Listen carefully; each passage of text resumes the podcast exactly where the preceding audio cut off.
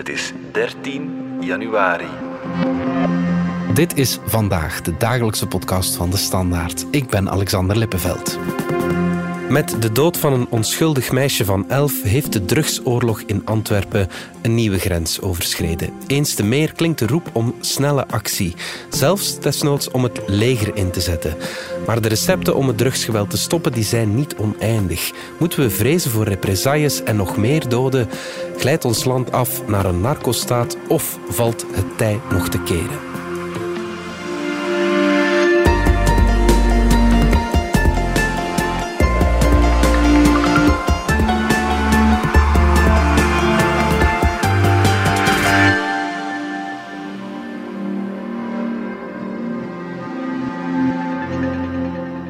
Hoe lang moet je dit voorspellen dat het gaat gebeuren? Het is elk uh, elke aflevering hebben we voor ons ogen zien afspelen. We hebben het boven onze kop zien groeien. We zien die mensen in Dubai zitten. Die geven van daaruit opdrachten aan moordenaars die uit Nederland komen. Je kan er niks meer tegen doen vanuit Antwerpen. Al jaren vraag ik, smeek ik, om nu eindelijk te doen wat nodig is om die criminelen een halt toe te roepen voor het nog erger wordt. Mark Eekhout en Nicolas van Hekken van onze binnenlandredactie. Dat was Bart de Wever, de burgemeester van Antwerpen, die de buik vol heeft van het uh, drugsgeweld in zijn stad. En hij heeft wel een punt. Hè. Elke keer dat je denkt, het kan niet erger.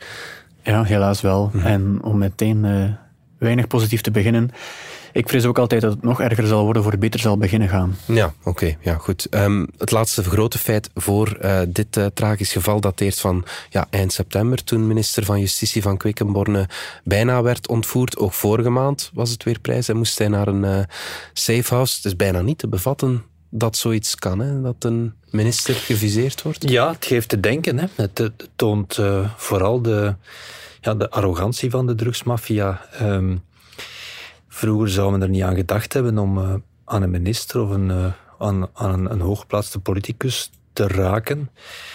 Uh, ik kan me eigenlijk alleen um, ontvoering van Paul van den Boeinans herinneren in dat lang verleden en de moord op André Kools. Mm -hmm.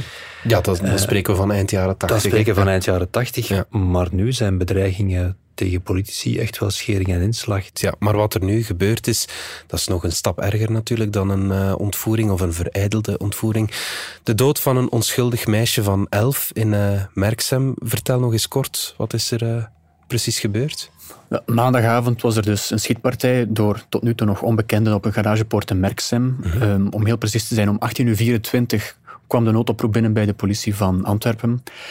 En er zijn dus schoten gelost op die garagepoort, maar Achter die poort stonden geen auto's of, of dat was geen opslagplaats, maar eigenlijk een, een, soort keukentje waar op dat moment ook vier mensen aanwezig waren. Een papa en uh, drie meisjes. Mm -hmm. En uh, ja, een meisje van elf is daarbij omgekomen, dus er zijn kogels door de poort gegaan en een van die kogels heeft dat meisje helaas getroffen. Ja, ja, inderdaad. Het meisje is het nichtje van Otman EB of LB. Dat is misschien een van de grootste drugsbaronnen in, het, uh, in de Antwerpse drugswereld, hè, Mark? Wie is zij? Ja, dat klopt. De mama van het uh, vermoorde kindje is, is de zus van uh, Otman. En zowel Otman als uh, zijn broers zijn gekende figuren in het Antwerps drugsmilieu. Otman zelf die is nog nooit veroordeeld voor cocaïnesmokkel, hm. maar die wordt door de speurders beschouwd als een van de grote kopstukken van de cocaïnesmokkel in, in Antwerpen. Hm. hij zou begonnen zijn als gewone uithaalder van coke. Wat betekent dat hij, dat hij ervoor zorgde dat, dat de cocaïne die in containers aankwam uit Zuid-Amerika, dat die eruit raakte. Mm -hmm. En hij speelde die dan door aan de opdrachtgevers. Maar hij zou zich opgewerkt hebben in de structuur en, en zou nu eigenlijk zelf een grote figuur zijn geworden in de, in de drugshandel. Ja. Nu, Otman zelf woont hier al een tijd niet meer. Die woont al jaren in Dubai. Ja, ja. Of zoals vele drugsbaronnen, ja. of vermeende drugsbaronnen. Ja, van daaruit reageerde hij ook. Hij zei ook dat hij zal meewerken met politie en gerecht en vond, ik citeer, dat het dringend tijd wordt dat politie en parket strenger gaan optreden tegen de regen van aanslagen. Ik vind dat nogal cynisch uit de mond van uh, een drugsbaron. Ja, dat is inderdaad uh, een beetje vreemd, of dat kan uh, vreemd lijken. Maar het past natuurlijk in de lijn van, van, van wat uh, Otman de voorbije jaren altijd heeft gezegd. Hij zegt altijd, ik ben een gewone zakenman, ik, ik doe in horloges, mhm. ik heb niks met de drugsmafia te maken. Uh, dus nu ja, neemt hij een beetje het, uh, het profiel aan van, van de gewone man in de straat, die ook vindt dat er te, te, te, te, te laks wordt gestraft. En hij zegt een beetje hetzelfde. Ja, dat is natuurlijk vreemd. Mhm. Tegelijkertijd moeten we zeggen, um, in 2016 is de broer van Otman uh, ooit ontvoerd door een uh, drugsbende. Mhm. En uh, op het proces is gebleken dat Otman zelf toen heeft geholpen, het gerecht heeft geholpen, de politie heeft geholpen om de ontvoerders van zijn broer terug te vinden. Mhm.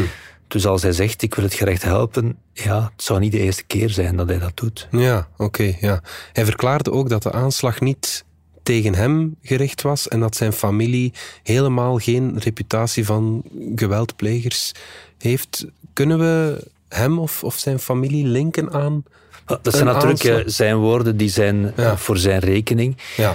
Maar het klopt wel dat er nog geen enkele aanslag eh, van, dus geen enkel van de tientallen aanslagen die de laatste maanden, jaren in Antwerpen hebben plaatsgevonden, aan hem kunnen gelinkt worden. Mhm. Dus op dat vlak heeft hij wel een punt. Het is natuurlijk niet omdat er nog geen enkele van die aanslagen gelinkt is kunnen worden aan hem, dat hij er toch niet zou kunnen achterzitten. Maar bon, er is geen bewijs daarvoor. Ja, oké, goed. Ja, anderzijds maak je als vermoedelijk belangrijke drugsbaron ook gewoon uit van een wereld van geweld. Hè. Ja, tuurlijk. Dat is... Uh, ja, je werkt het in de hand, hoe dan ook. ja, je bent toch een belangrijke figuur in uh, die zware wereld. Mm -hmm. Moeten we nu represailles vrezen vanuit uh, zijn kant? Want nu is er wel iemand gestorven natuurlijk. Tja, hij zegt van niet. Hè. De toekomst zal het leren. Hè. Hij zegt van, ik ga het gerecht zijn werk laten doen. Ik ga zelfs helpen. Zoiets is compleet onvoorspelbaar. Hoe dingen, ja, als we een week geleden hadden gezegd, uh, ze gaan er doden vallen, dan hadden we ook moeten zeggen, dat is onvoorspelbaar. En helaas is dat gebeurd. Mm -hmm. uh, ik, ik, denk dat, dat we niet, ons niet mogen mispakken aan die opeenvolging van, van zware feiten rationeel te proberen verklaren. Mm -hmm. Want dat is ja, een heel logische reactie natuurlijk, maatschappelijk of, of persoonlijk. Maar zo werkt dat niet. Um, er is gewoon, ja, het ene volgt uit het andere en dat is een heel troebele wereld met weinig regels en wetten, mm waar uh, wat volgende kan gebeuren ja, eigenlijk onvoorspelbaar is. Ja, ja, ja oké. Donderdagochtend hadden we in een krant een interview met uh, Jan Meus, jullie Nederlandse collega van het uh, NRC, ook misdaadjournalist. En hij haalde een ja, interessante, verontrustende, vooral parallel aan dat het geweld daar ook ja, gestart is, zeg maar, met een dood van een, van een jong kind, dreigen we daar ook naartoe te gaan, naar die Nederlandse toestanden waarin er advocaten, journalisten... Uh... Het spreekwoord is, als het regent in Parijs, druppelt het in Brussel. Mhm. In, in uh, drugszaken zou je kunnen zeggen, als het uh, regent in Amsterdam en Rotterdam, druppelt het in Antwerpen. Mhm. Maar ondertussen is het hier ook aan het regenen gegaan. Ja. het was voorspelbaar, het wordt eigenlijk al lang voorspeld, dat de harde, zware criminaliteit met afrekeningen, zelfs huurmoorden, mhm. die in Nederland eigenlijk al vele jaren aan de gang is, dat dat ook naar hier zou overslaan. Ja, dan valt het woord narco-staat vaak. Vrezen we, moeten we vrezen dat ons land daar naar afglijdt? Of wat, wat, wat verstaan we daar juist Een narco-staat is natuurlijk nog wat anders. Hè. Dan denken we aan Mexico of, of Colombia. Hè. Mexico is onlangs nog een drugsbaron opgepakt en uh, heel de stad stond op stelte met, met schietpartijen, uh, wegblokkades. Dat is natuurlijk iets wat bij ons nog niet bestaat en hopelijk nooit zal bestaan. Mm Wat natuurlijk wel, wel zo is, dat de drugsmafia zich, zich inkoopt of zich probeert in te kopen in, in, de, ja, in de structuren van de bovenwereld. Hè. Ze, ze, ze, ze, kopen legitieme bedrijven, ze, ze kopen handelspanden, uh, maar ze proberen ook mensen te corrumperen. Hè. In, in de haven gebeurt dat al, is dat schering en inslag, dat, dat de havenarbeiders uh, worden, worden omgekocht, maar, maar ook douaniers, ook mensen die bij de politie werken. Dus je ziet dat wel meer en meer opschuiven. En natuurlijk als die corruptie echt heel hard om zich heen grijpt, mhm. ja, als, de, als de structuren rot worden, ja, dan, dan begin je wel de kiemen van een narco-staat te krijgen. Dus daar moeten we inderdaad heel hard voor oppassen. Oké, en valt dat nog te keren? Men is daarmee bezig. Men ja, probeert alles nu in het werk te stellen om dat snel te doen keren. Mhm. Natuurlijk, de structuren die die heel uh, troebele wereld van de drugsmafia moeten aanpakken, zijn allemaal zeer strak afgeleid. Hè. We spreken over gerechtelijk arrondissement, de lokale politie met zijn bevoegdheden, de federale, de douane. En die moeten allemaal samen zien te werken, de neus in dezelfde richting zien te krijgen. Terwijl voor de drugswereld is het ja, veel makkelijker. Zijn hoeven nergens met, met weinig rekening te houden. Mm, mm. Het is niet gemakkelijk, hè. zolang die cocaïne blijft stromen naar Antwerpen. Uh, ja, dat gaat om enorm veel geld. Ja, dus er gaan bendes blijven bestaan die zich daarin specialiseren. Ja. En, en idealiter blokkeer je heel de haven. Hè. Maak je van de haven een versterkte burcht, waardoor de, waar, waar, waar geen gram drugs meer in en uit kunnen. Waar letterlijk elke container ja, wordt, wordt gescand. Ja. Maar dat is onmogelijk, alleen al door de uitgestrektheid van de haven. Ja. Het, zou, het zou economisch uh, ja, dat ook helemaal niet realistisch zijn om dat te doen. Minister van uh, Financiën en vicepremier Vincent van Petegem, deze week kondigde hij aan dat we nog nooit zoveel cocaïne onderschepten. 110 ton. Maar, Nicolas, blijkbaar is dat nog altijd maar een uh, fractie van de cocaïne die binnenkomt. Hè. Is de haven dan, de Antwerpse haven dan zo lek als een zeef? Ja, het zou gaan om ongeveer 12 procent. En uh, wat in internationale politiekringen wordt gezegd, is dat je richting 20 procent moet gaan om het verdienmodel van de criminelen te doorbreken en ervoor te zorgen dat ze eigenlijk andere oorden opzoeken om hun, uh, hun waar uh, binnen te smokkelen. Mm -hmm. Zo als een zeef, ja, dan komen we terug bij wat Mark daarnet zei. Uh, die haven is een zeer belangrijke economische poot in ons land. En als je dat daar, dat daar dan strikt gaat reglementeren, dan, dan komt daar heel veel zand in de machine. Mm -hmm. Er wordt nu gezocht naar een soort evenwicht tussen maximale controles en toch ook een maximale toegankelijkheid van die haven. Er is al een paar keer sprake geweest van 70 miljoen euro extra om douaniers aan te werven. Dat zouden er 108 moeten zijn. Mm -hmm. Dat begint nu allemaal. Hetzelfde met ja, een andere manier om containers te openen, hè, waarbij er met biometrische gegevens die worden geopend in plaats van met bijvoorbeeld een code. Een vingerafdruk. Een vingerafdruk, ja, is dat al logischerwijs inderdaad. Was is er nog allemaal sprake van uh, extra scanners, mobiele scanners, scanners die in een, uh, in een busje zitten waarmee wordt rondgereden om zo snel door de haven te ga gaan. Opnieuw, dat zijn allemaal dingen die eigenlijk al, ja, ik denk drie, vier, vijf jaar aangekondigd zijn, sommige daarvan. Mm -hmm. uh, natuurlijk is er ja, sinds 2018 tot 2020 was de federale regering lag die op apengapen, was er een coronacrisis. Mm -hmm. En nu ja, beginnen die investeringen meer vorm te krijgen. Uh, hetzelfde geldt voor dat uh, fameuze stroomplan, dat eigenlijk al van 2017 dateert. Ja. Waarbij ja, al die diensten die het moeten aanpakken dezelfde marsrichting moesten bewandelen. Mm -hmm. Dat is eigenlijk ook pas nu dat daar een havenprocureur zal worden aangesteld om die marsrichting te bepalen. Dus de plannen zijn oud, uh, worden deels uitgevoerd, worden aangekondigd. Um, en dat gaat allemaal vrij traag. Ja. Er, er gebeurt van alles, hè. er gebeurt echt wel van alles.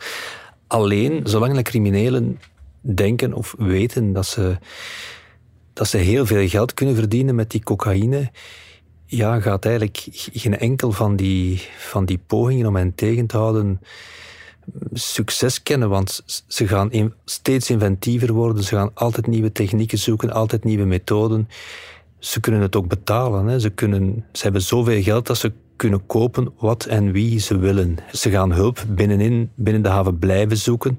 Ze gaan nieuwe technieken blijven vinden. Ze gaan, ze gaan hacken. Ze gaan de containers via computersprogramma's laten op de juiste plaats zetten. Ze gaan reguliere transporteurs blijven omkopen. Het is bijzonder moeilijke materie, net omdat er zoveel geld in omgaat. Hè. Ja. Het zijn hm. geen kleine criminelen. Hè. Ze hebben, En omdat ze heel ja, flexibel zijn ook natuurlijk. ze zijn Ja, heel flexibel en ze, ja, ze hebben meer, meer geld dan de mensen die hen bestrijden. Hè. Ja, ja, ja. Dat is gewoon een, eh, een pijnlijke realiteit. En dat geld, wat jij ook al aangeeft, ja, strooien ze graag rond om, om douaniers en havenpersoneel om te kopen. Dat blijft ook wel een zwakke schakel in heel het verhaal. Mhm. Je mag nog zoveel scanners hebben, als er iemand aan die scanner staat die het toch laat passeren, ja, ben je even ver. Als jij 20.000 euro kunt verdienen met gewoon vijf minuutjes een container 10 meter van plaats te veranderen, is het moeilijk om daar nee tegen te zeggen. Hè. Ja. Om Dus, nog maar eh, te zwijgen van de bedreigingen die er soms mee gepaard gaan ook. Ja. Ja. Soms. Sommige havenmedewerkers worden inderdaad bedreigd en gedwongen om iets te doen. Ja. Anderen die, die zwichten voor het gemakkelijke geld. Hè. Mhm. Ze zitten dan wel in de, in, de, in, de, in de tentakels van de drugsmafia, ze raken er niet meer uit. Maar goed, geld is verleidelijk, hè. vooral omdat het om zo'n hoge bedragen gaat. Een paar jaar geleden was er dat uh, grote Sky ECC-dossier, Nicolas. Was dat dan niet de, de, de grote klap voor de drugsmafia, zoals dat toen werd gezegd? Ja, maar moeten we daarbij zeggen. Nu, om te beginnen, SkyCC was inderdaad belangrijk, omdat voor het eerst kreeg Belgische politie en gerecht inzage in letterlijk de onderbuik uh, van de drugsmafia um, en van criminele toekoer. Wat hebben ze daar gedaan? Ze hebben eigenlijk een versleuteld communicatiesysteem helemaal gekraakt. Je kan alleen maar vaststellen wel dat, dat SkyCC een groot succes is geweest. Hè. Er zitten honderden mensen in de gevangenis in, in voorarrest die gearresteerd zijn dankzij SkyCC. Wereldwijd zitten we eigenlijk aan duizenden mensen hè, die gearresteerd zijn door SkyCC. Mm. Dus ja, dat is een enorme klap geweest voor de drugswereld. Alleen ja, moeten we vaststellen, een aantal grote criminelen en kleine zijn er nu misschien wel van tussen. Maar er staan er honderden anderen klaar om hen op te volgen. En dat is eigenlijk wat nu aan het gebeuren is. Hè. Er, er, is een soort van, van territoriumstrijd. Ja, er, er, komt door SkyCC plaats vrij in de criminele wereld voor, voor anderen. Er is een soort van machtsvacuum en dat is altijd gevaarlijk. Een soort machtsvacuum, dat, dat creëert wrijving. Ja. En onder meer dat is wat wij nu zien. Hè. Straks kijken we naar de drugsbarons zelf, maar nu gaan we eerst even uit voor reclame.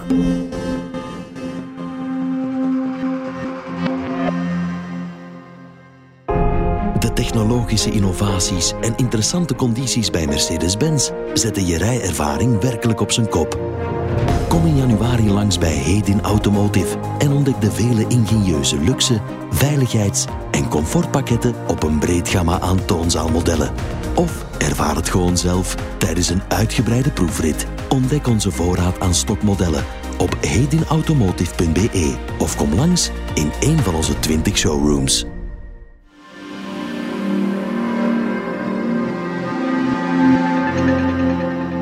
Mark, terug naar uh, het, ja, de drugsoorlog dan. Ondertussen zitten heel wat van die drugsbarons wel veilig ja, in Dubai. Waarom zitten ze daar zo veilig? Ze zitten veilig omdat uh, Dubai blijkbaar tot op vandaag niet geneigd is om, uh, om hen uit te leveren. Hè. Ondanks het vele diplomatieke gelobby van ons land. Ondanks ook het feit dat er in november een officieel uitleveringsverdrag met Dubai is gesloten. Mm maar goed, in praktijk eh, beweegt er niks. Ja, dat komt ook omdat eh, in de Emiraten eh, de overheid nogal geneigd is om mensen pas over te leveren of uit te wijzen als ze daar zelf iets mispeuteren in het land zelf. Mhm. Maar dat ze niet geneigd zijn om drugscriminelen die hier gezocht worden uit te wijzen. Er is eigenlijk maar één grote uitzondering en dat was in Nederland uh, Ridouan Taghi. Ja. En die is eigenlijk eh, niet echt uitgeleverd, die is uitgewezen door Dubai, door de Emiraten. Wat dus nog niet helemaal hetzelfde is. En voor de rest ja, zit, zit België, maar net als vele andere landen, met het probleem dat ze die criminelen nog steeds niet uitgeleverd krijgen. Ja, dat is een vaststelling.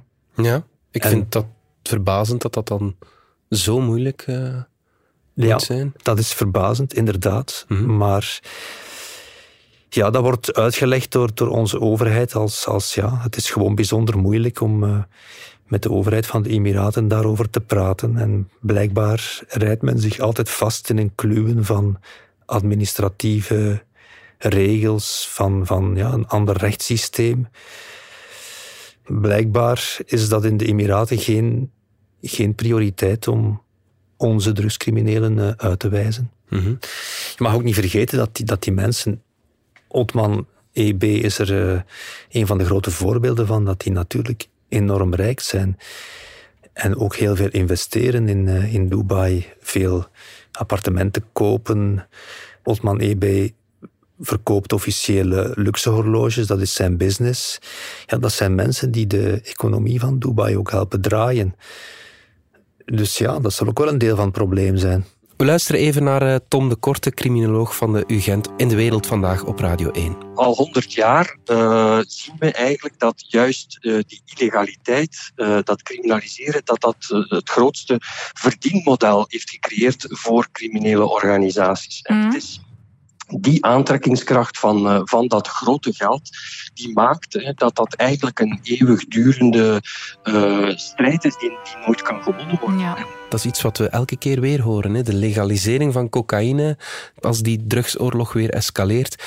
Wat zijn daar de argumenten? Wat is daarvan aan? Ik, ik vraag mij altijd praktisch gezien af hoe dat dan zou gaan. De legalisering van cocaïne. Hoe zou je als overheid dat legaliseren? Dat hoe, hoe zal produceren? Of, uh, ga je dan zelf met de drugsballonnen in Colombia onderhandelen over de aankoopprijs?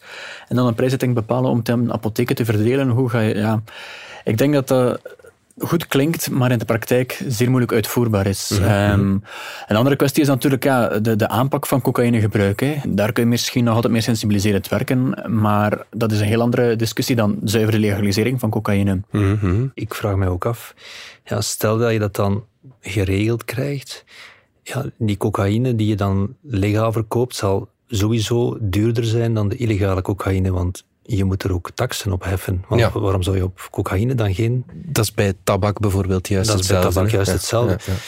Dan gaat de koper duurdere cocaïne moeten gaan kopen, legaal. Gaat hij dan niet toch naar het goedkopere, illegale spul grijpen? Ik vraag me dat af.